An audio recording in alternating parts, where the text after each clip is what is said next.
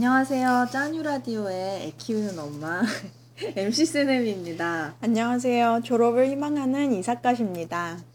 네, 7화 제발 틀린 게 아닙니다. 편을 시작하겠습니다. 6화 원숭이와 인터스텔라 편은 어떻게 들으셨는지 모르겠네요. 영화 인터스텔라와 박원순 서울시장에게는 공통적으로 치밀한 계산이 있지만 신념과 영혼이 없다는 점에서 큰 차이를 보인다는 말씀을 드렸었습니다. 다시 한번 이 자리를 빌어 박원순 시장의 영혼을 위해서 기도드리고 싶네요.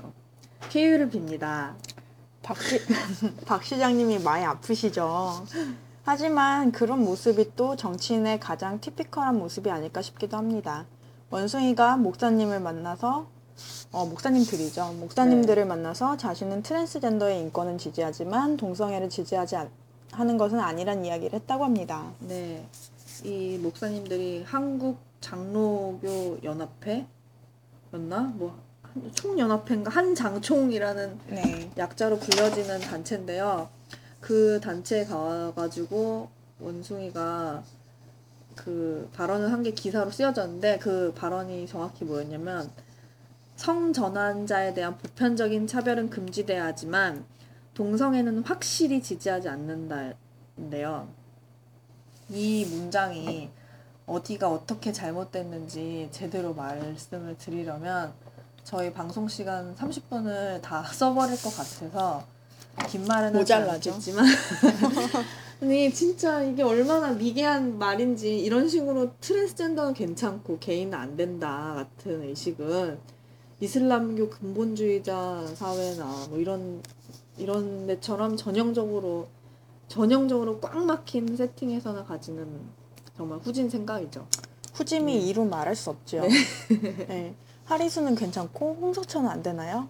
변호사 출신이셔서 최대한 기본 기존 법의 테두리 안에서 어떤 자신의 입장을 취하려고 하시는 것 같기는 한데 인권이 법보다 위에 있다는 것은 완전히 간과하신 것 같아요. 네네.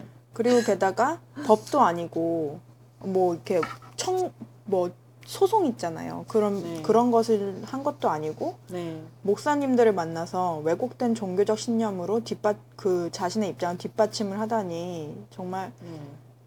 이박 시장도 아니죠. 이 네, 원숭이를 원숭이요. 계속해서 네. 까고 싶은 마음이 들기도 하지만 네. 어, 정치가를 비난하는 것보다는 보다 생산적인 이야기를 하면서 이 시간을 썼으면 좋겠어요. 네. 어, 이미 많이, 많은 분들이 시청 앞에서 무지개 농성을 승리로 이끄셨기 때문에 승리. 예 승리죠. 그분들께 힘을 보태드리는 것으로 에너지를 전환할까 합니다. 네. 저희가 뭐 처음부터 네, 말씀드렸던 게 정치적인 얘기는 되도록 잘 몰라서 네. 네, 안 하기로 그 약속을 드리기도 했고요.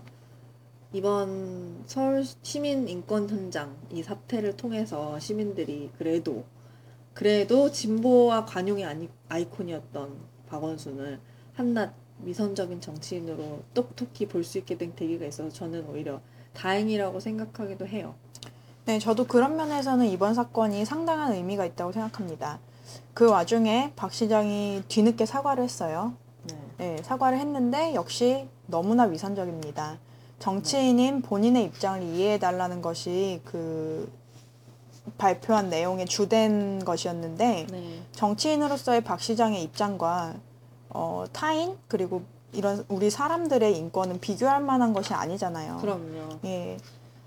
그래서 우리는 박 시장이 가진 가치 그리고 그 사고의 프레임을 확인했으니까 이제 그것에 대한 더 이상의 언급은 여러모로 낭비인 것 같습니다. 네. 그리고 낭비를 제가 조금만 더 하자면요. 네네.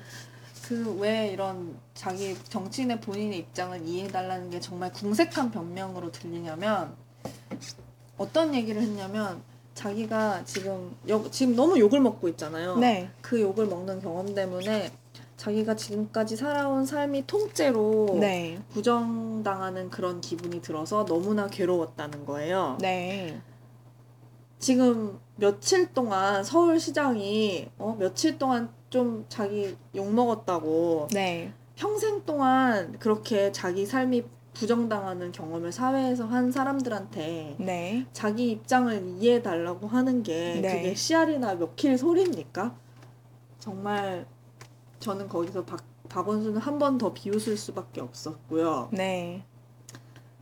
그렇게 어, 낭비적인 이런 욕을 한 번 더 하고 싶었습니다. 네. 정말 유아적인 생각이죠. 네. 어떻게 보면. 그리고 네. 자신이 그렇게 주장하던 인권을 부정하고 네. 그것을 그것을 부정하는 것을 옹호하는 집단을 만나서 다시 한번 그 사- 확인 사살을 했을 때에는 네. 그 정도 비난을 들은 각오는 했었어야죠. 그러니까 네. 그러니까 그런데 아무런 준비도 안 돼 있었던 사람인 것 같고요. 애초부터 인권 같은 거는 정말 관심도 없었던 그런 사람으로 이제 낙인이 찍혀버린 것 같습니다. 이번 사건은. 네, 그리고 본인이 생각했던 본인이 정의한 인권이라는 그 definition을 다시 한번 생각해 보셔야 될 것 같아요. 네. 박원수님 음, 다시 한번 말씀드리지만 수련 많이 하셨으면 좋겠고요. 어, 치유 많이 하시고 네 이제 금방 또 일어나셨으면 좋겠네요. 네, 정신 좀 차리셨으면 좋겠어요. 네. 아, 그건 그렇고 네. 저희 라디오를 들어주시는 바꾸겠습니다. 네. 네, 라디오를 들어주신 몇 안 되는 분들 중에 한 명이 피드백, 피드백을 주셨는데요. 네. 그분이 세레미님 남편이세요. 네, 저희 네. 남편이 원래 듣지 않는데 제가 강제로 듣게 했습니다. 네, 그래서 피드백을 받아 오셨는데 그 네. 피드백은 저희 닉, 닉네임이죠. 저희가 네. 사용하는 이름이 너무 산티난다는 의견을 주셨어요. 네. 세레미님 어떻게 생각하시나요? 아니, 산티 나죠. 네. 그 의견을 동의합니다. 저희가 원래 이 팟캐스트가 산티와 아날로그 컨셉 아니겠습니까? 맞습니다. 뭐 귀티가 있으면 산티도 있는 거고 디지, 디지털 있으면 아날로그도 있는 거죠. 그렇죠. 저희는 이게 B급이고 산티가 아닌 게 네. 굳이 주장하자면 저는 MC 세네이잖아요. 이게 래퍼 네임이고 MC 네임입니다. 힙합 전사 느낌입니다, 이게. 인생을 아주 전투적인 자세로 임하겠다는 거거든요. 네. 네, 이런 식으로 저희 딴에는 아주 숭고한 가치를 지향하는 겁니다. 네. 이 작가님도 박랑신 김 작가님에게서 따오신 거잖아요. 맞습니다. 김 작가님 얼마나 멋있습니까? 네. 래퍼도 멋있고 시인도 다 멋있는 사람들이죠. 멋있습니다. 이렇게 뭐가 됐든 자신과 타인의 모습을 있는 그대로 수용하고자 노력하는 것이 또 저희 팟캐스트의 지향점이기도 해서 회가 거듭될수록 더 좋은 방송을 위해서 전문성을 조금씩 감- 갖춰 나가려 노력을 하겠지만 동시에 우리의 언더도그적인 모습, 영세한 모습을 애써 벗어나려 하지는 않으려고 합니다. 산티나는 모습은 산티나 나면 뭐 산티 나는 거죠. 나야죠. 싼, 네. 싼데. 네. 아, 그리고 지금 세네미님이 네. 수영에 관한 말씀을 해주셨는데, 이번 주제로 자연스럽게 넘어가는 것 같아요. 아, 네. 네, 이번 7화의 모티브는 텐디 뉴튼의 2011년 테드 글로벌 스피치에서 얻었는데요. 네. 그 talk의 제목은 Embracing Otherness, Embracing Myself입니다. 네. 다름을 받아들이기, 나 자신을 받아들이기 정도가 되겠네요. 네. 어, 이 talk가 진짜 정말 powerful합니다. 어, 네, 메시지도 그렇지만 텐디 뉴튼 자체가 엄청 powerful한 사람이라서 네. 굉장히 영감을 주죠. 네. 못 보신 분들은 한글 스크립트도 있으니 한번 보시기를 추천합니다. 네. 테드는 뭐 정말 추천을 안 할 수가 없는 정말 네. 테드는 누구에게나 강추 강추 인 컨텐츠이기도 하고요. 저도 몇 년 전에 처음에 그 스피치를 봤었다가 이번에 기회 이번 이제 이 녹음 때문에 다시 봤는데요. 처음에 봤을 때는 영화에서 보던 익숙한 사람이 나와서 얘기를 하는데 영화 얘기하는 줄 알았어요, 저는. 그러게요. 그럴, 그런데- 그럴 줄 알았어요. 네, 근데 네. 또 영화 영화 배우니까요. 네. 근데 accent를 딱 들었는데 어? 이 사람 영국인이네? 어? English accent를 쓰네? 그리고 어? 그 다음에는 이제 어 이 사람 되게 똑똑하네? 이렇게 하면서 되게 여러 번 놀라면서 봤었어요 네. 처음에는 몇 단 콤보죠. 네 진짜 이쁘고 그리고 네. 네. 근데 정말 똑똑해요. 네. 네, 똑똑하고 어, 이 스피치에서 텐디 뉴튼이 otherness와 동시에 자기 자신을 찾아가는 이야기를 들려주는데요. 네. 어렸을 때는 아빠는 백인, 엄마는 흑인, 곧 자기는 흑인이라고는 하지만 자기 그 skin color를 brown이라고 네. 얘기해요. 네. 그리고 또 무신론자이고 그런 가정에서 자랐는데 죄다 백인인 카톨릭 학교에 이제 다니게 된 거예요. 네. 그래서 그 학교를 다니면서 느꼈던 otherness와 어, 어, otherness 이야기와 네. 자라서 무용을 배우고 춤을 추고 또 인류학 공부를 하고 연기 생활을 하면서 각기 다른 self를 경험한 이야기도 들려줍니다. 네. 그 진짜 brown이라고 얘기하는 것도 정말 주목할 부분이네요. 네. 자기는 어느 무엇이기도 전에 other이었고 다른 사람이 다른 거였고 타자였다 말하는 대목이 굉장히 가슴을 울립니다. 네. 우리나라처럼 주로 한 가지 피부색을 가진 사람들이 단일 민족이 모여서 사는 사람들이 그 그 이 나라에서는 자신이 원래 타고난 것 때문에 정체성의 혼란을 느끼기가 힘들겠지만 네. 여러 피부색을 가진 사람들이 한꺼번에 모여서 사는 나라에서는 나를 인식하기 전에 그거보다도 전에 나는 다르다라는 인식을 먼저 갖게 되는 것 같아요. 네, 네. 그렇습니다. 그리고 특히 서구 문화에서는 밝은, 밝은 피부색 혹은 백인의 피부색을 갖는 것이 주류라고 여겨지기 때문에 네. 본인이 텐디 뉴튼 본인이 표현한 브라운색의 피부색을 가진 사람은 네. 어덜니스를 느끼기가 더 쉬운 것 같습니다. 네. 예, 그렇다면은 자신이 느끼는 어덜니스도 중요하지만 그러한 것이 개인에게 어떠한 감정을 느끼게 하고 또 어떻게 심리 어떠한 심리적 기제가 작용하는지 궁금해집니다. 네.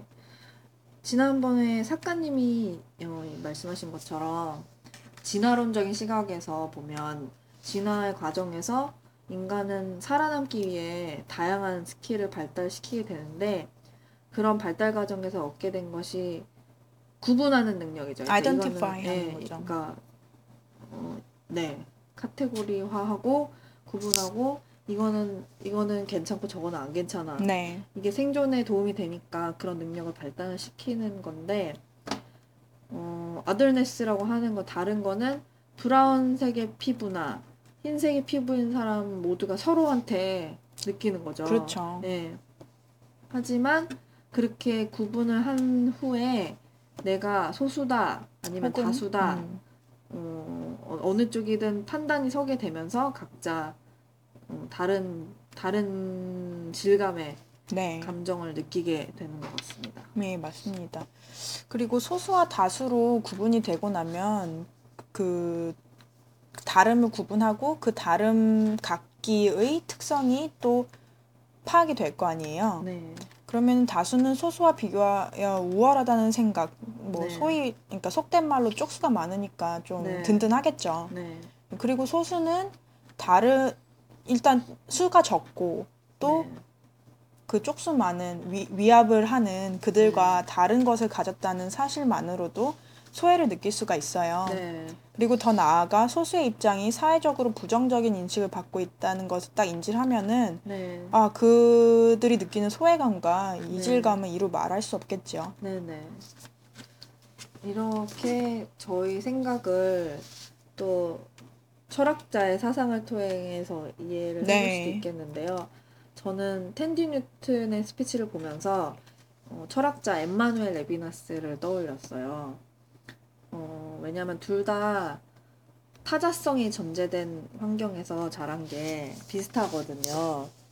네, 레비나스는 나중에는 러시아로 편입된 리투아니아에서 유태인으로 태어나서 그 다음에 성경책을 그 성경책 예수님 나오는 이 바이블을 유태인으로서 접하면서 느꼈던 타자성부터 음, 그러면은 그 성경책이 카톨릭 네 카톨릭 바이블, 예, 예. 러시아가 카톨릭 국가니까요. 네. 그래서 거기서 유태인으로 태어나면 아무래도 다른 게 있겠죠. 네. 다른 거 느꼈겠죠. 그리고 프랑스에 가서 또 유학 생활을 하면서 그때 느꼈던 이방인의 느낌 이런 것까지 타자성에 대한 고민을 안 할 수가 없었을 그런 세팅이었어요. 네. 음, 타자성이라는 게 아까 텐디 뉴턴이 말한 어덜, 어덜네스죠. 어덜네스죠. 네. 네, 레비나스가 레비나스는 이제 그 후에 네, 후에 네. 어, 하이데거 밑에서 공부를 했는데요. 네. 하이데거가 또 이제 타자성에 대한 얘기를 하기도 하고 예, 나중에는 이 타자성, 아덜네스에 대해서 하이데거가 얘기한 부분을 비판하기에 이르렀어요. 어, 네. 그러니까 텐디 뉴튼이 말한 것처럼 그 스피치에서도 얘기를 하는데 아덜네스에 대한 이 다름에 대한 두려움은 결국에 죽음에 대한 두려움이고 내가 모르는 것에 대한 두려움이 근본적으로 깔려 있다고 얘기를 하죠. 아, 그러면은 그거를 좀 쉽게 이해해 보려고 하면은 우리가 옛날 그 튼튼한 언니 나오는 영화 있잖아요. 에일리언. 네. 시고니 위버. 아, 시거니 네. 위버 나오는 네. 영화. 거기서 우리가 알 수 없는 외계 생명체인 에일리언을 끔찍한 괴물로 그린 것과 같은 네. 시- 생각이겠네요. 그렇죠. 네. 그- 모르니까 그냥 네. 끔찍한 거죠. 네. 음, 왜냐면 그게 또 아까 막 앞에 앞서서 얘기한 네. 것처럼 진화의 방향이었고 예, 그러니까 그게 정말 본능적인 게 모르면은 일단 도망쳐라. 모르면 네. 그러니까 아니면, 네. 예, 아니면은 되게 좋고 막 금 금나라 뚝딱 그런 막 방망이를 가진 좋은 친절한 도깨비로 그릴 수도 있잖아요. 그러게 말이에요. 근데 하필 네. 인간 잡아먹는 끔찍한 에일리언을 그린단 말이에요. 그러게 말이에요. 예. 되게 좋게 그릴 수도 있었는데 네, 근데 그게 네. 어떻게 보면 인간의 본능일 수 있는 거죠. 뭔가 내가 잘 모르니까 뭔가 안 좋아. 네, 이렇게. 모르는 걸 일단 피해. 네. 네, 그쵸. 근데 이제 계속 레비나스 얘기를 네네. 다시 하자면 레비나스가 보기에는 하이데거가 얘기했던 그런 타자성에서는 그 죽음이라는 게 타이데거로서는 머릿속으로만 생각을 하고 그게 아직 구체적인 시간에서 현실적으로 이루어지지 않은 죽음을 땡겨서 네, 자기 사유 속에서만 막연하게만 이렇게 느끼고 상상한 거네요. 네, 결코 현재에서는 느낄 수 없는 죽음이라는 것에 한계가 있다고 본 거죠. 네, 그러니까 왜 그렇게 반박을 할 자격이 있냐면 레미나스는 네. 유태인이기 때문에 가스실에도 끌려가 봤거든요. 네. 그러니까 그런 사람 가스실에 끌려가서 가스실에 들어갔어요? 네, 들어갔는데 살았어요. 어떻게? 그거는 제가 잘 어, 그, 거기까지. 모르는데 어쨌든 네. 죽음의 코앞까지 죽음을 진짜 나 이렇게 하면 죽음 피부로 이제 경험을 해본 거죠. 네, 그러고 나서 이제 아 나는 죽음에 대해서 얘기를 할 수 있어. 난 이거 경험을 해봤으니까. 네, 네, 그런 사람으로서 또 실질적이고 구체적인 이런 순간이 네, 네, 이게 진짜 이게 죽음이구나. 이제 이런 걸 음. 경험을 했으니까 하이데거에 대해서는 아 아무리 네가 죽음을 상상하고 꿈을 꿔도 그거는 그냥 하나의 상상일 뿐이지 죽음이라는 거는 구체적인 현실 속에서 마주하지 않으면 경험이 될 수 없는 거다. 네. 라고 비판을 한 거죠. 그러니까 그냥 하이데거는 죽음을 그냥 하나의 예상된 이야기로 봤기 때문에 허구다. 라고 비판을 한 겁니다. 아, 지금 이야기를 듣고 보니까 정말 가스실에 끌려가서 곧 죽겠다는 것을 경험한 사람과 네. 하이데거는 천재잖아요. 네. 그런 천. 예. 네. 그런 천재가 머릿속으로만 사유를 해서 네. 꺼내놓은 이야기를 들었을 때 이 사람은 참 가슴이 아팠겠다는 생각도 들어요. 그러니까요. 네. 그거를 그걸 그냥 자기가 해보지도 않고서 그냥 두렵고 공포라고 얘기를 하는 거랑 진짜로 그냥 겪어 보고서 그걸 공포로 몸소 느끼는 거랑은 굉장히 다르잖아요. 네. 그래서 하이데거는 죽음을 하나의 예상된 이야기로 봤다고 해- 했는데 그래서 허구라고 레비나스는 얘기를 했고요. 네. 그렇다면 레비다스, 레비나스는 죽음은 예상치 못할 것이라고 이야기를 하나요? 무엇을 비판한 거죠? 죽음을 예상치 못할 것이라고 얘기한다기보다는 네. 실제로 겪어보지 않았는 죽음을 무조건 두려움으로만 네. 괴물같이 취급하지 말라는 얘기를 음. 하는 건 것 같아요. 그러면은 레비나스는 타자성에 대한 두려움이랑 죽음에 대한 두려움이랑은 다르고 관련이 없다고 얘기를 하는 건가요? 어, 아니 관련은 있죠. 왜냐하면 네. 타자성이 죽음에 대한 두려움에, 어, 그러니까 내가 모르는, 그러니까 죽음이 그 언노운에 대한 극치잖아요. 네, 그렇죠. 그러니까 그 두려움에 대한 바탕을 이제 타자성이 거기에 바탕을 두고 있다는 입장을 계속 유지를 하는데 이걸 모른다고 해서 어차피 실체도 없는 거를 두려워할 필요도 없는 데다가 두려움이 아니라 어, 친절하게, 음. 친절함과 관용과 같이 좀 더 윤리적인 시각으로 다름을 대하자고 이야기를 하는 거죠.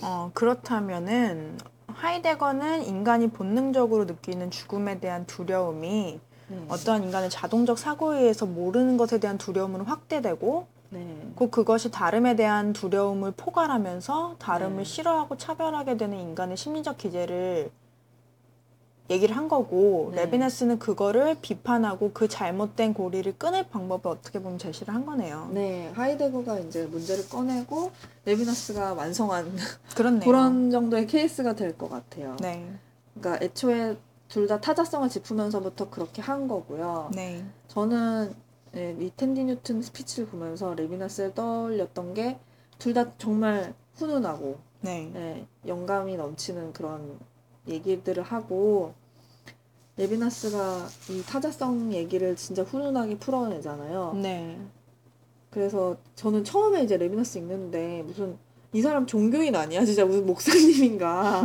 무슨 철학자가 이렇게 훈훈한가? 네, 그런 느낌까지 들었었거든요. 음. 네.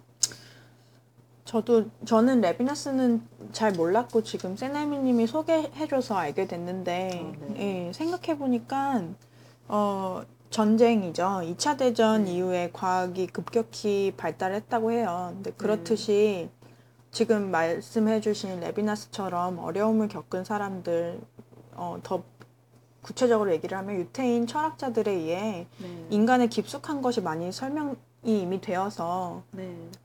저희가 듣기에 좋았고 또 그때 설명을 그 사람들의 경험에 의해서 그 사람들이 설명을 했기 때문에 그 네. 당시에 그리고 그 이후에 철학과 심리학도 급격히 과학과 같이 발달을 한 것 같아요. 네.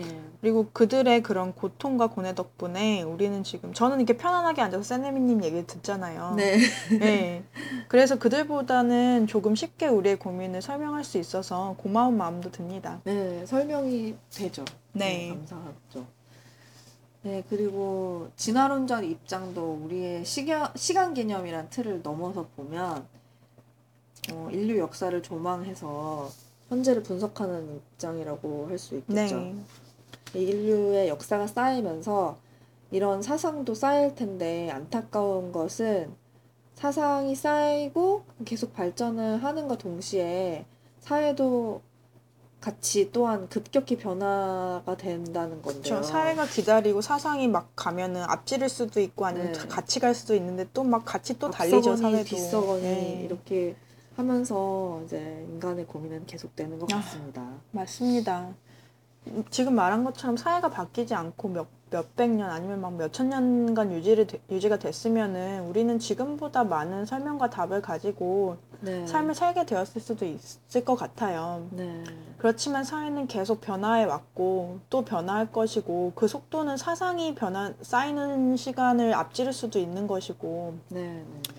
그러니까 이 우리는 지금 이 순간을 사는 동안 과거의 사상가들의 말에 귀를 기울이고 네. 예. 그리고 우리 본성인 창의성을 가지고 현재를 음. 비추어 보고 네. 그것을 또 수용하는 태도가 정말 절실한 것 같습니다. 네. 또 창의성 얘기를 해주셨기도 하고 네. 그 발전, 그러니까 역사가 발전을 하는 방향이 그러니까 기술이 발전함에 따라서 자꾸 인간성을 그 타협, 그러니까 인간성 compromise 해야 된다, 인간성을 네. 희생시킨다는 비유들을 되게 많이 하잖아요. 많이 그러니까 하죠. 기계가 발달하면서 이제 사람들이 자꾸 막 설 자리가 없어진다, 이제 네. 인간성이 훼손된다. 네. 이제 이런 식의 주장들이 또 되게 많은데 저는 그것에 대해서는 사실 그렇게 걱정할 필요가 없는 게 그냥 사람의 역사가 그러니까 물론 한 걸음 뒤에 갔다가 또 앞으로 가기도 하지만 어쨌든 큰 그림을 보면은 인, 인간성이 더 소중해지는 쪽으로 발전을 해왔거든요, 네. 역사가. 우린 적립금이 있잖아요. 예, 정립 네. 계속 잠깐 뒤로 가더라도 어차피 앞을 향해서 계속 가는 그런 방향을 가는 게 그 인간의 역사라고 저는 봅니다. 네. 크게 보면 그렇죠. 네.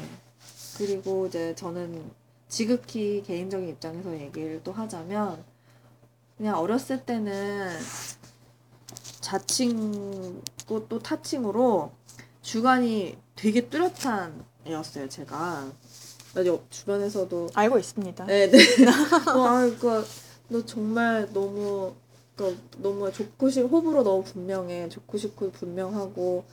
그리고 어렸을 때는 그렇게 확실한 게 좋은 거라고 생각하고, 그러니까 그냥 똑똑똑똑 이렇게 또렷한 게 더 좋아 보이잖아요. 네. 그래서 이제 이게 어른이 되고 성장할수록 이게 더 뚜렷해지겠구나라고 생각을 했어요. 그런데 네.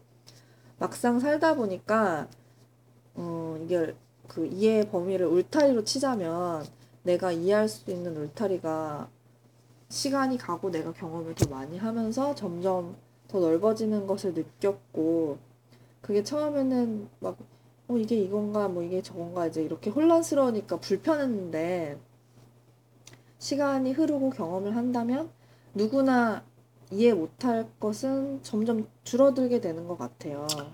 누구나가 아닐 수 있어요. 그, 그러게요. 그러니까 그게, 그게 저의 편협한 그런 걸 수 있어요. 되게 네. 그 이고센트릭한 그런 입장일 수 있는데, 음.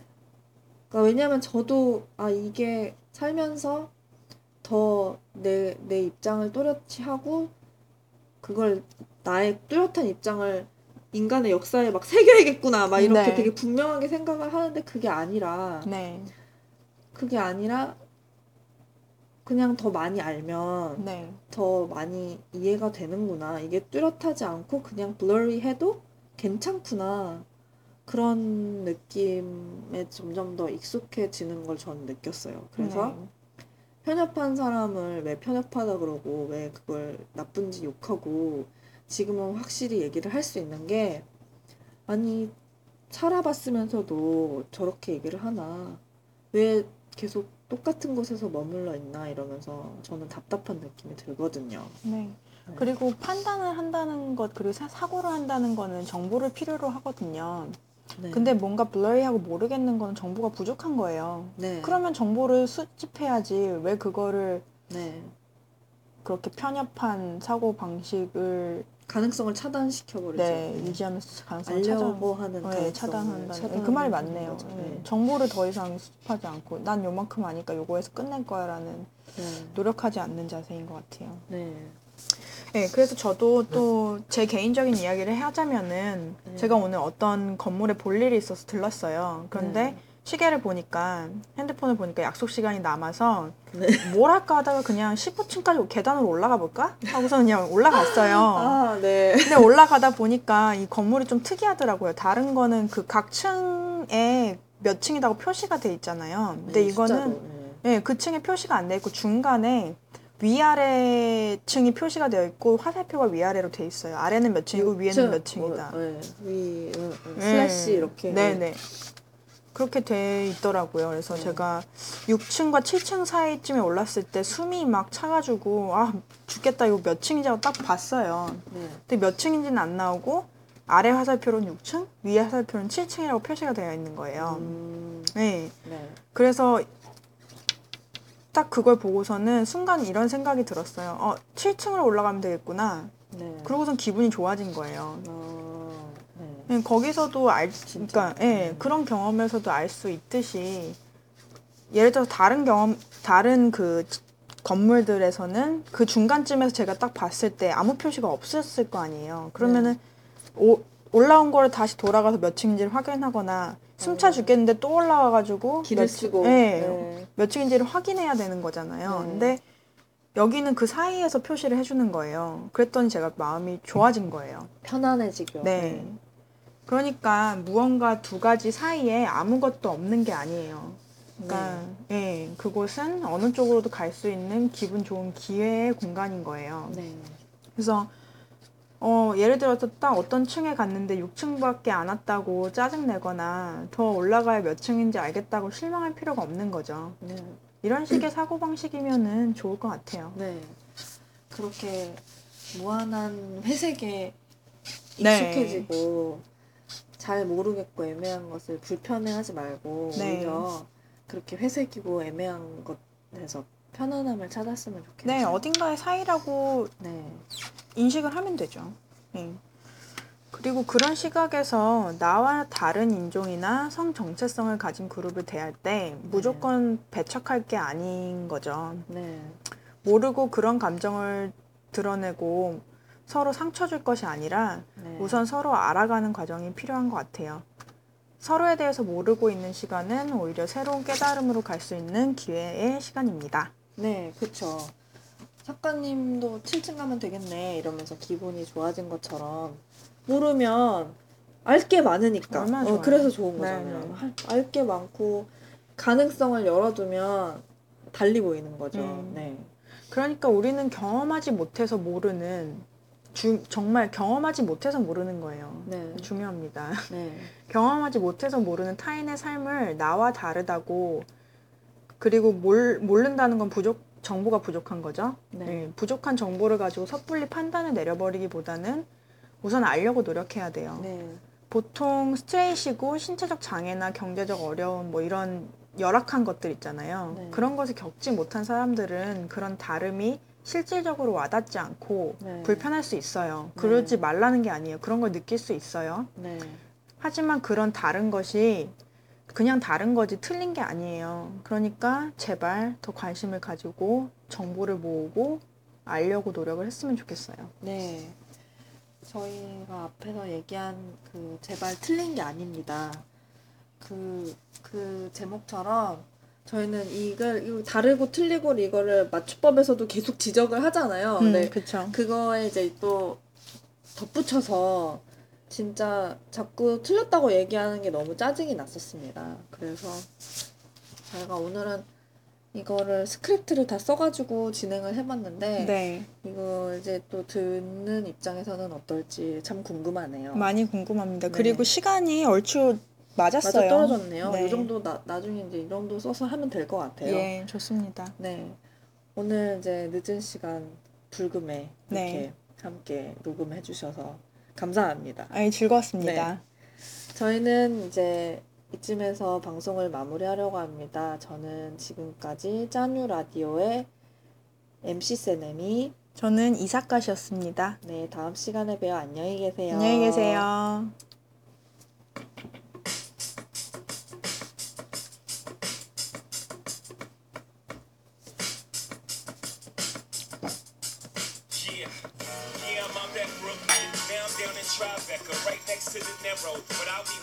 Forever. I'm the new Sinatra. And since I made it anywhere. Yeah, they love me everywhere. I used to cop in Harlem. All of my Dominicanos right there up on Broadway. Pulled me back to that McDonald's. Took it to my stash spot, 560 State Street. Catch me in the kitchen like a Simmons whipping pastry. Cruising down A Street, off white Lexus. Driving so slow, but BK is from Texas. Me, I'm out that bed stop. Home of that boy Biggie. Now I live on Billboard. And I brought my boys with me. Say what up to Tata. Still sipping my top. Sitting courtside, Knicks and Nets.